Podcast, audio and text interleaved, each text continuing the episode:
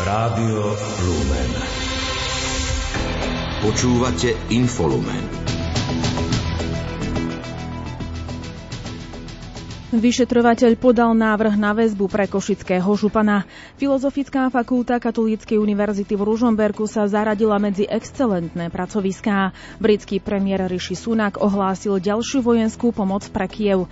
Je sobota 18. február a aj dnes podvečer sme tu so súhrnom toho najdôležitejšieho z domova zo sveta. Nerušené počúvanie želajú Richard Čvarba a Lucia Pálešová. Domáce spravodajstvo.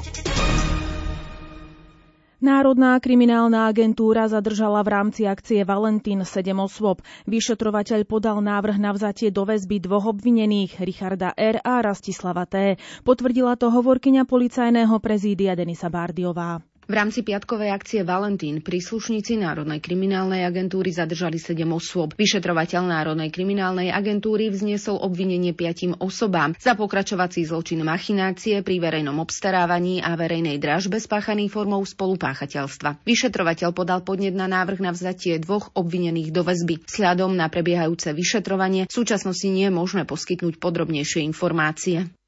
NAKA zasahovala včera na východe Slovenska v rámci akcie s krycím názvom Valentín, ktorá bola zameraná do, na dokumentovanie ekonomickej trestnej činnosti. Podľa portálu Aktuality.sk mal byť medzi zadržanými aj predseda Košického samozprávneho kraja Rastislav T. Úrad kraja ešte včera nemal informácie o policajnom zadržaní predsedu kraja. 12. apríl by sme si mohli pripomínať ako pamätný deň nespravodlivo odvlečených a vysťahovaných občanov. Poslanci z klubu Oľano predložia na najbližšiu riadnu schôdzu Národnej rady návrh novely zákona o štátnych sviatkoch a pamätných dňoch. Avizovali to v závere uplynulého týždňa, vysvetľuje George Dimeši. My chceme povedať to, že si musíme pamätať všetkých tých ľudí, ktorí boli v čase bezprávia v rokoch 1946 až 1948 z územia Československej republiky neprávom buď odsunutí alebo vysťahovaní. Konkrétne sa jedná zhruba o 223 tisíc až 300 tisíc obyvateľov Priblížil, že šlo o Židov, Maďarov, Nemcov i Rómov. Autori novely podľa jeho slov chcú, aby títo občania mali svoj pamätný deň. Na tieto osoby nikto nepamätá, nikto o nich nehovorí a my to chceme zmeniť a preto na nasledujúcej schôdzi predložíme návrh zákona o štátnych sviatkoch a pamätných dňoch, kde chceme, aby 12. apríl bol vyhlásený za pamätný deň nespravodlivo odvlečených a vysťahovaných občanov. Peter Polák dodal, že z územia Slovenska boli vysťahované desiatky tisíc osôb a boli im odopreté ich občianske i ľudské práva. Poznamenal, že často sa zabúda na Rómov, ich vysídlenie i rómsky holokaust. V týchto udalostiach vidí aj predpoklad vzniku súčasných rómskych osád, keďže boli nútení vysťahovať sa ďalej od osídlení či ciest. Počty vysťahovaných či násilne odvlečených občanov približuje opäť George Gimeši. Jednalo sa o 71 tisíc Židov odvlečených do koncentračných táborov, jednalo sa o 90 tisíc Maďarov v rokoch 46 až 48, ktorí boli odsunutí alebo vysťahovaní do Čiech na Sudety a následne takmer 77 tisíc Maďarov, ktorí boli vymenení v rámci výmeny obyvateľstva, 32,5 tisíc Nemcov v roku 45, čo predstavovalo dokonca 84 celkovej populácie Nemcov na Slovensku a napokon zhruba 30 tisíc občanov Česko Československej republiky, ktorí boli odvlečení do vtedajšieho sovietskeho zväzu na tzv. malenký rabot, ktorý sa nikdy, drvivá väčšina z nich nikdy nevrátila. Podpredseda parlamentu Gábor Grendel dodal, že návrh nebude stáť štát nič. Verí, pretože parlament je schopný návrh schváliť a rozšíriť zoznam pamätných dní. Krátko z domova. Prezidentka Zuzana Čaputová nebude hazardovať so špičkovými odborníkmi, ktorí by mohli byť súčasťou úradníckej vlády, len aby donútila politikov prijať skorší termín predčasných parlamentných volieb. Vyhlásila to v diskusnej relácii RTV sobotné dialógy. Zdôraznila, že ak poslanci termín nezmenia, je to ich voľba. Úradnícku vládu je naďalej pripravená menovať v prípade zásadných zlyhaní dočasne poverenej vlády Eduarda Hegera. Prezidentka Zuzana Čaputová sa zatiaľ nerozhodla, či bude opätovne kandidovať na túto pozíciu. V diskusnej relácii RTV sobotné dialógy uviedla, že toto rozhodnutie zatiaľ neurobila. Ako dodala, je pohltená bežnou agendou a nie kampaňovaním. Pri trestných činoch sexuálneho zneužívania detí by sa mohla predlžiť premlčacia doba trestného stíhania z 15 na 20 rokov. Plynúť začína od dovršenia dospelosti. Ministerstvo spravodlivosti to navrhuje v novele trestného zákona. Environmentálny fond poskytne pomoc v oblasti ochrany ovzdušia. Žiadatelia sa môžu uchádzať o dotáciu do 17. apríla. Informovala o tom vedúca oddelenia komunikácie a propagácie environmentálneho fondu Tamara Lesná. Ministerstvo zahraničných vecí upozorňuje na rozšírené krádeže v Španielsku. Varuje aj pred klamlivými internetovými ponukami na ubytovanie. Rezort o tom informuje na webe. Mesto Žilina vyhlásilo včera v súvislosti s požiarom bytového domu na Hájiku mimoriadnu situáciu. K požiaru podkrovného bytu na ulici Juraja Hronca došlo včera predpoludním. Jeho príčiny sú predmetom vyšetrovania. Ďalším postupom sa bude zaoberať krízový štáb. Informovala o tom hovorkyňa mesta Barbara Zigová. 三井不動産は? Dočasne poverený minister školstva Ján Horecký chce obhájiť jedinečné postavenie učiteľov v materských školách v tom, že ako jediní pedagogickí zamestnanci nemusia mať vysokoškolské vzdelanie druhého stupňa. Rešpektuje ich kvalitné stredoškolské vzdelanie, ktoré chce doplniť inovačným vzdelávaním. Uviedol to na Margo kritiky Slovenskej komory učiteľov, ktorá sa vyhradila voči návrhu zavedenia povinného inovačného vzdelávania pre učiteľov materských škôl, ktorý je súčasťou novely školského zákona pláne obnovy, e, ktorý bol napísaný veľmi ambiciózne, je požiadavka, ktorú Slovenská republika zmluvne sa k nej zaviazala voči Európskej komisii, že učiteľky v materskej škole a vychovateľky v školskom klube detí budú mať povinne prvý stupeň vysokoškolského vzdelania, teda bakalára. S tým nemôžem sa stotožniť, pretože viem, že na Slovensku máme 17 stredných pedagogických škôl, na ktorých študuje 6300 kvalitných väčšinou študentiek, ktoré sú v praxi prednostne príjmané ako učiteľky do materských škôlok a taktiež ako vychovateľky do EŠKD. A ja nechcem, aby 6300 absolventiek strednej pedagogickej školy bolo ne nekvalifikovaných, keď majú 4 roky mimoriadne kvalitného vzdelávania. V rámci vyjednávania s Európskou komisiou preto uvádza dôvod, že zničiť rodinné striebro stredného školstva na Slovensku tým, že sa z nich stanú nekvalifikovaní absolventi, lebo bude potrebné, aby mali bakalárske vzdelanie, nie je múdre. Šéf rezortu školstva doplnil, že chce vyjednať niečo, čo nám síce ešte neucúhlasili, ale je to logická požiadavka. Moja pozícia je naopak obhájiť ich, e, dá sa povedať, jedinečné postavenie v tom, že ako jediní pedagogickí zamestnanci nemusia mať vysokoškolské vzdelanie druhého stupňa dokonca, čo musia iní pedagogickí zamestnanci, ale e, naozaj rešpektovať ich kvalitné aj stredoškolské pedagogické vzdelávanie, ktoré len doplňame inovačným vzdelávaním, čo je logická požiadavka pre plán obnovy a odolnosti, ktorý sa snažím takto kompromisne v ich prospech vyjednať. Slovenská komora učiteľov návrh zavedenia povinného inovačného vzdelávania pre učiteľov materských škôl, ktorý je súčasťou novely školského zákona, označila za diskriminačný, ktorým sa ako jedinej skupine pedagógov ukladá povinnosť absolvovania konkrétneho typu inovačného vzdelávania každých 7 rokov. Mobilná aplikácia na včasné zachytenie detí s autizmom, ktorá je od septembra minulého roka voľne dostupná aj v Slovenčine, by sa mala dostať viac aj medzi marginalizované skupiny. Usiluje sa o to Centrum včasnej intervencie Prešov, ktoré aplikáciu na Slovensko prinieslo a preložilo za pomoci Združenia Autisti Prešov. Detí s autizmom totiž pribúda a z neskorej diagnostiky vyplývajú ďalšie vážne problémy, ktoré ich sprevádzajú počas celého života. Ideálne je s ňou podľa odborníkov začať do konca druhého roka života. U nás je to ale vo veku 4 až 5 rokov. Viac v reportáži Márie Frisovej.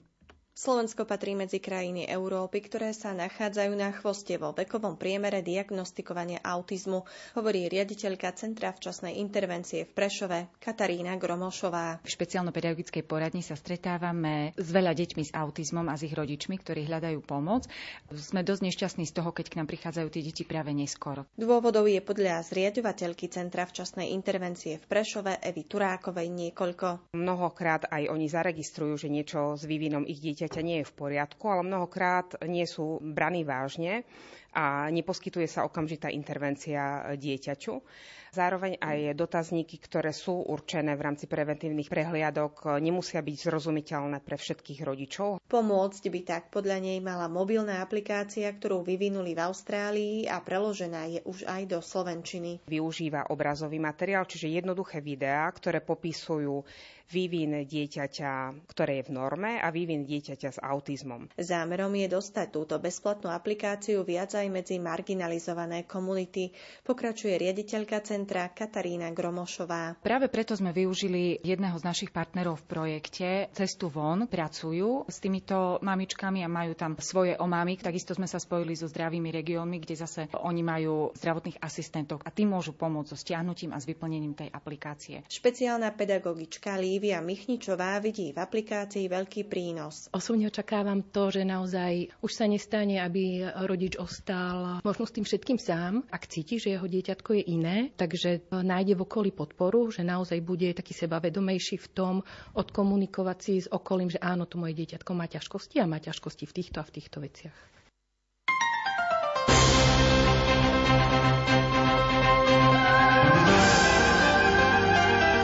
cirkvi. Filozofická fakulta Katolíckej univerzity v Ružomberku sa zaradila medzi excelentné pracoviská. V oblasti humanitných vied je spomedzi 47 pracovísk, v oblasti humanitných vied jedným z 8 najlepších pracovísk. Viac zistil Peter Štancel. Excelentné pracoviska každoročne určuje Ministerstvo školstva, vedy, výskumu a športu. Na základe výkonu vo vede a projektovej činnosti v šiestich vedných oblastiach hľadá prvú štvrtinu najlepších pracovísk. Hovorí prodekanka Filozofickej fakulty pre vedu docentka Terezia Rončáková. Odráža to predovšetkým kvalitu vedeckého výkonu pracoviska, pretože súvisí to vlastne s delením rozpočtu dotácie pre vysoké školy, ktoré každoročne delí eh, Ministerstvo školstva a tam sa zohľadňuje pedagogická činnosť, počty študentov, študentov, publikačná činnosť, projektová činnosť, aké sú získané projekty zahraničné, domáce, výskumné, nevýskumné a tak ďalej, počty doktorandov a rôzne, rôzne, rôzne aspekty a tabulky. Podľa Rončákovej umiestnenie v prvom kvartile ukazuje, že aj malá fakulta s dôrazom na rodinnú atmosféru môže podávať špičkový výkon. Dostaneme vďaka tomu nejaký dotačný balík, nejaký objem peňazí a má to potom samozrejme taký povzbudzujúci efekt prestížny. Máme sa jednak čím pochváliť a máme aj ocenenie za svoju prácu. Ako som povedala, je to v tej kategórii mm, humanitných vied, čo sa označuje M6 a práve väčšina, veľká väčšina pracovníkov na našej fakulte publikuje a vedecky báda v tejto oblasti. Filozofi, historici, predovšetkým lingvisti, anglikanisti, germanisti, slovakisti, ale aj e, komunikačné štúdia, čiže žurnalisti a psychológovia majú veľkú časť svojich publikácií orientovanú týmto humanitným smerom. Vojenským zdravotníctvom sa bude v letnom semestri akademického roka 2022-2023 v Ružomberku zaoberať 38 študentov. Výučbu v novom voliteľnom predmete spustil referát vedy a výskumu Ústrednej vojenskej nemocnice v spolupráci s Fakultou zdravotníctva Katolíckej univerzity. Potvrdila to hovorkyňa Ústrednej vojenskej nemocnice Petra Dišková s tým, že počas výučby študenti navštívia aj niektoré vojenské útvary. Referát vedy a výskumu Ústrednej vojenskej nemocnice v spolupráci s Fakultou zdravotníctva Katolíckej univerzity v Ružomberku spustili výučbu v novom výberovom predmete Úvod do vojenského zdravotníctva. Obsahom výučby predmetu teda bude zdravotnícka výbava jednotlivca a vojenského zdravotníka, špecifická starostlivosť o raneného v taktických bojových podmienkach, triedenie zranených a základy zdravotníckého odsunu ranených, Obsahom výučby predmetu bude aj história vojenského zdravotníctva, organizácia vojenského zdravotníctva vo zbrojených silách Slovenskej republiky, tiež činnosť vojenských zdravotníkov v špeciálnych vojenských útvaroch. Podľa hovorkyne sa študenti dozvedia aj o špecifickej starostlivosti oraneného v, takci- v taktických bojových podmienkach a základoch medzinárodného vojnového a humanitárneho práva. Študenti, ktorí tento voliteľný predmet absolvujú, majú možnosť získať základný prehľad o organizácii vojenského zdravotníctva, špecifikách činnosti vojenských zdravotníkov organizovaných vo funkciách na konkrétnych pracoviskách, postupoch poskytovania pomoci a transportu v taktických bojových podmienkach s ohľadom na špecifiká vojnových poranení, Zároveň študenti nadobudnú poznatky o možnostiach vzdelávania vojenských zdravotníkov doma aj v zahraničí a ich pôsobení v rámci domáceho i medzinárodného krízového manažmentu. Rehoľa menších bratov Františkánov oznámila, že v stredu 15. februára zomrel ich spolubrat kňaz Michael Jaroslav Holub. Ako informovali Františkáni, zomrel v Ružinovskej nemocnici vo veku nedožitých 79 rokov života. Z pánovej služby odišiel v 28. roku reholných sľubov a 22. roku kňastva. Rozlúčia sa s ním na zádušnej svätej omši v pondelok 20. februára vo františkánskom kostole svätého Jakuba v Trnave. Po svätej omši budú pohrebné obrady na cintoríne na Kamennej ceste v Trnave. V tomto roku si pripomíname 10 rokov, keď bol zvolený za pápeža argentínsky kardinál Jorge Mario Bergoglio.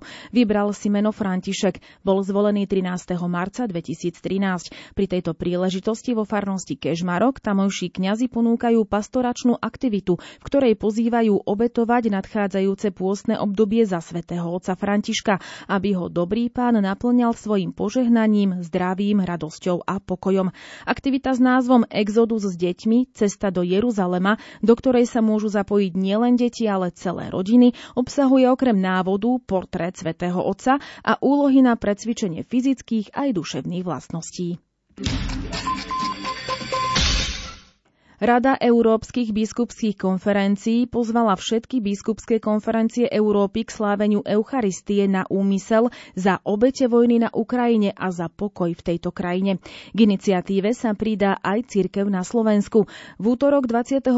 marca bude slúžiť Svetú omšu za obete vojny na Ukrajine v katedrále svätej Alžbety v Košiciach košický arcibiskup metropolita a predseda konferencie biskupov Slovenska Bernard Bober, ktorý pozýva farnosti, aby sa pripojili k tomuto úmyslu.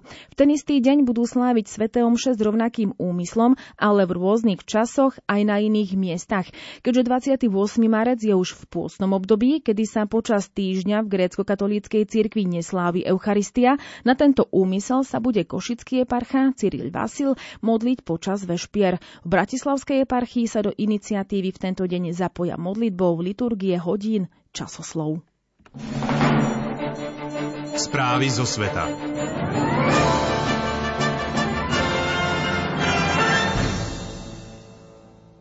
Britský premiér Rishi Sunak ohlásil dnes na Mníchovskej bezpečnostnej konferencii ďalšiu vojenskú pomoc pre Ukrajinu v jej boji proti Rusku.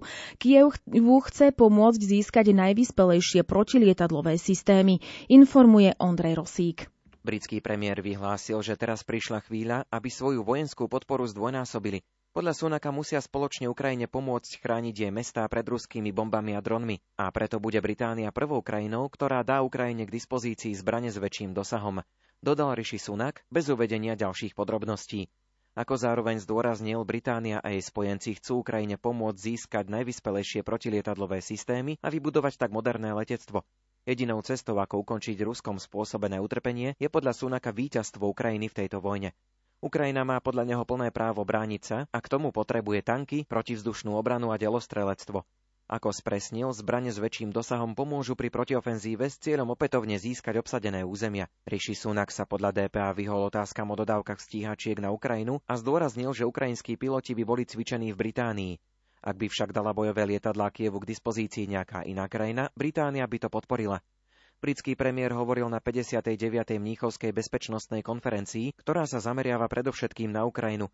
Vystúpila na nej aj šéfka Európskej komisie Ursula von der Leyenová, ktorá tiež uviedla, že spojenci musia zdvojnásobiť vojenskú podporu Ukrajine v jej boji proti ruským jednotkám. Viceprezidentka Spojených štátov Kamala Harrisová v rámci svojho prejavu na konferencii obvinila Rusko z páchania zločinov proti ľudskosti na Ukrajine. Dodala tiež, že ruské jednotky uskutočňujú rozsiahle a systematické útoky na ukrajinské civilné obyvateľstvo. Vzhľadom na ruskú vojenskú inváziu na Ukrajinu tento rok do bavorskej metropoly nepozvali žiadneho predstaviteľa Ruska. Krátko zo sveta. Tureckým záchranárom sa dnes podarilo po 296 hodinách od silného zemetrasenia, ktoré zasiahlo Turecko a Sýriu, objaviť v troskách tri živé osoby vrátane jedného dieťaťa. Počet obetí ničivého zemetrasenia v Turecku a Sýrii dnes do poludnia presiahol 45 tisíc. Očakáva sa však, že toto číslo ešte porastie. K odstávkam elektriny a leteckým poplachom došlo dnes v dôsledku novej vlny ruských raketových útokov vo viacerých oblastiach Ukrajiny. Uviedli to tamojšie úrady. Z dôvodu preventívnych opatrení bol Kiev i jeho okolie, ako aj priemyselné mesto Dnipro a Čiernomorská Odeská oblasť odpojené od dodávok elektriny. Rusko dnes uviedlo, že ovládlo malú dedinu v blízkosti kľúčového mesta Kupiansk v severovýchodnej časti ukrajinskej Charkovskej oblasti. Podľa vyhlásenia Ruského ministerstva obrany ide o obec Hriankivka, ktorá mala pred začiatkom ruskej vojenskej ofenzívy na Ukrajinu približne 600 obyvateľov. Približne 9 tisíc príslušníkov ruskej súkromnej vojenskej spoločnosti Wagnerova skupina už prišlo podľa odhadov vlády Spojených štátov o život vo vojne na Ukrajine. Takmer polovica z týchto mužov pritom zahynula od polovice decembra minulého roka. Povedal to hovorca Americkej rady pre národnú bezpečnosť John Kirby včera miestneho času v Bielom dome. Je zrejme, že ruská armáda nie je v stave, aby mohla napadnúť Severoatlantickú alianciu a ešte dlho v takom stave nebude. Vyhlásil to dnes predseda maďarskej vlády a predseda vládnej strany Fides Viktor Orbán vo výročnom prejave o stave krajiny v budínskom multifunkčnom centre Várkert Bazár. Zároveň v prejave vysielanom naživo na Facebooku zdôraznil, že odmieta prerušiť vzťahy s Ruskom. Nešpecifikovaná balistická strela, ktorú dnes do poludnia vypálila Severná Kórea, s najväčšou pravdepodobnosťou dopadla do výlučnej ekonomickej zóny Japonska, vyhlásil to japonský premiér Fumio Kishida. Za hysterickú a absurdnú označil dnes najvyššie postavený čínsky diplomat Wang Yi reakciu Washingtonu na údajný čínsky špionážny balón nad územím Spojených štátov. Americký prezident Joe Biden nariadil 4. februára zostrelenie čínskeho balóna, ktorý sa pohyboval aj nad severozápadom USA v blízkosti citlivých vojenských objektov. Severokorejský vodca Kim Jong-un priviedol svoju dceru na futbalový zápas, ktorý sa konal pri príležitosti nedožitých narodenín Kimovho otca Kim Jong-ila. Ide už o šieste verejné vystúpenie vodcu KLDR s dcerou, ktorá sa podľa niektorých odborníkov pripravuje na post následníčky svojho otca.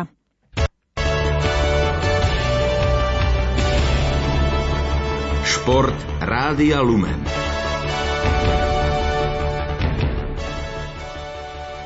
Slovenská lyžiarka Petra Vlhová skončila v slalome na majstrovstvách sveta vo francúzskom Courchevel Meribel na 5. mieste. Za senzačnou výťazkou Laurent Saint-Germainovou z Kanady zaostala dnes o 85 stotín sekundy. Američanka Mikaela Šifrinová neudržala vedenie po prvom kole a obsadila napokon druhé miesto. Bronz vybojovala Nemka Lena Durová. Druhé kolo sa mi išlo trošku lepšie ako prvé, ale všeobecne e, dnes som naozaj dala do toho maximum, ale bohužiaľ nestačilo to, ale taký je šport, takže hodnotím to dobre, nie najlepšie. E, v obrovskom slalome 7, slalome 5, áno, stále som tam, nie je to najhoršia, uh, najhoršia pozícia, ale áno, Chceli sme viacej, chceli sme medailu, ale bohužiaľ nevyšlo to, takže budeme pracovať ďalej, pôjdeme stále tak, ako sme išli doteraz, budeme trénovať a budeme sa stále snažiť každý preteky dávať do toho čo najviac, aby, aby sme boli tam hore. Druhá Slovenka Petra Hromcová, limitovaná chorobou, sa tesne zmestila medzi postupovú 60 V druhom kole jej však zdravotný stav nedovolil štartovať. Biatlonisti Francúzska triumfovali v štafete mužov na 4x7,5 km na majstrovstvách sveta v nemeckom Oberhofe.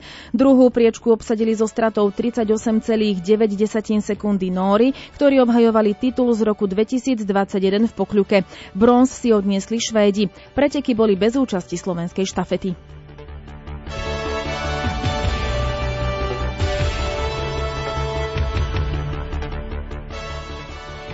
Hokejisti HC Slovana Bratislava sú aj po 38. kole na čele typu z Extraligy. Vo včerajšom zápase zdolali doma Spíšskú Novú Ves 5-4 po samostatných nájazdoch a na priebežne druhý zvolen majú 7-bodový náskok. Šlágri kola zvolenčania prehrali na ľade HC Košice 1-2. Hráči Nitry si vylepšili postavenie v spodnej časti tabuľky víťazstvom 4-2 na ľade Michaloviec.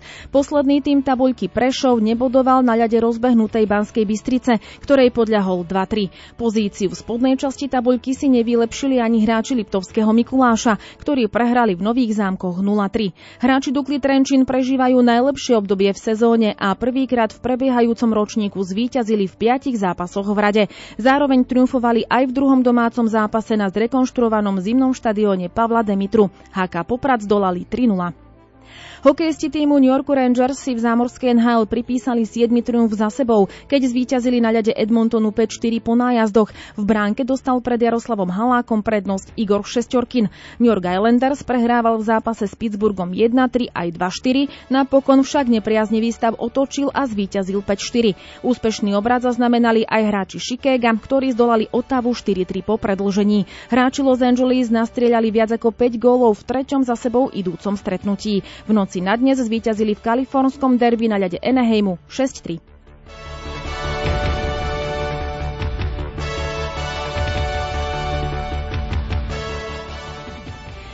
Futbalisti Ružomberka zvíťazili vo včerajšom zápase 20. kola Fortuna ligy v Trnave 2-0. Hostia ukázali maximálnu efektivitu, keď mali dve väčšie šance a obe premenili. 20. kolo Fortuna ligy pokračovalo dnes ďalšími zápasmi a aj Trenčín remizoval v 20. kole s FC Vion Zlaté Moravce v Ráble 1-1. Domáci viedli od 38. minúty po góle Samuela Bagina, ale hostia v druhom polčase vyrovnali, keď sa presadil Patrik Pinte. Trenčínu patrí 10. miesto miesto v tabuľke Zlaté Moravce sú na 8. priečke. Futbalisti Slovana Bratislava remizovali doma s Duklou Banská Bystrica 2-2. Zaváhanie úradujúceho majstra a lídra súťaže využila Dunajská streda, ktorá sa k nemu po víťazstve 2-0 v Michalovciach priblížila na rozdiel jedného bodu. Futbalisti SSC Neapol so slovenským stredopoliarom Stanislavom Lobotkom zvíťazili vo včerajšom zápase 23. kola série A na ihrisku Sassuola 2-0 a zvýšili náskok na čele tabuľky pred druhým Interom Miláno už na 18 bodov. Neracúri však majú k dobru dnešný súboj z Udineze.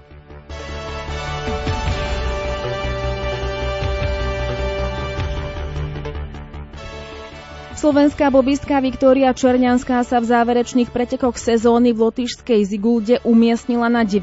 priečke. V dnešnej súťaži monobobov zaostala v súčte dvoch jazd za víťaznou Kaylee Humphreysovou z USA o 2,58 sekundy. Druhé miesto obsadila Nemka Kim Kalická, na treťom skončili spoločne Ying Ching z Číny a Kanaďanka Cynthia Epiheová. Počasie. Informácie o počasí pridáva meteorológ Peter Jurčovič.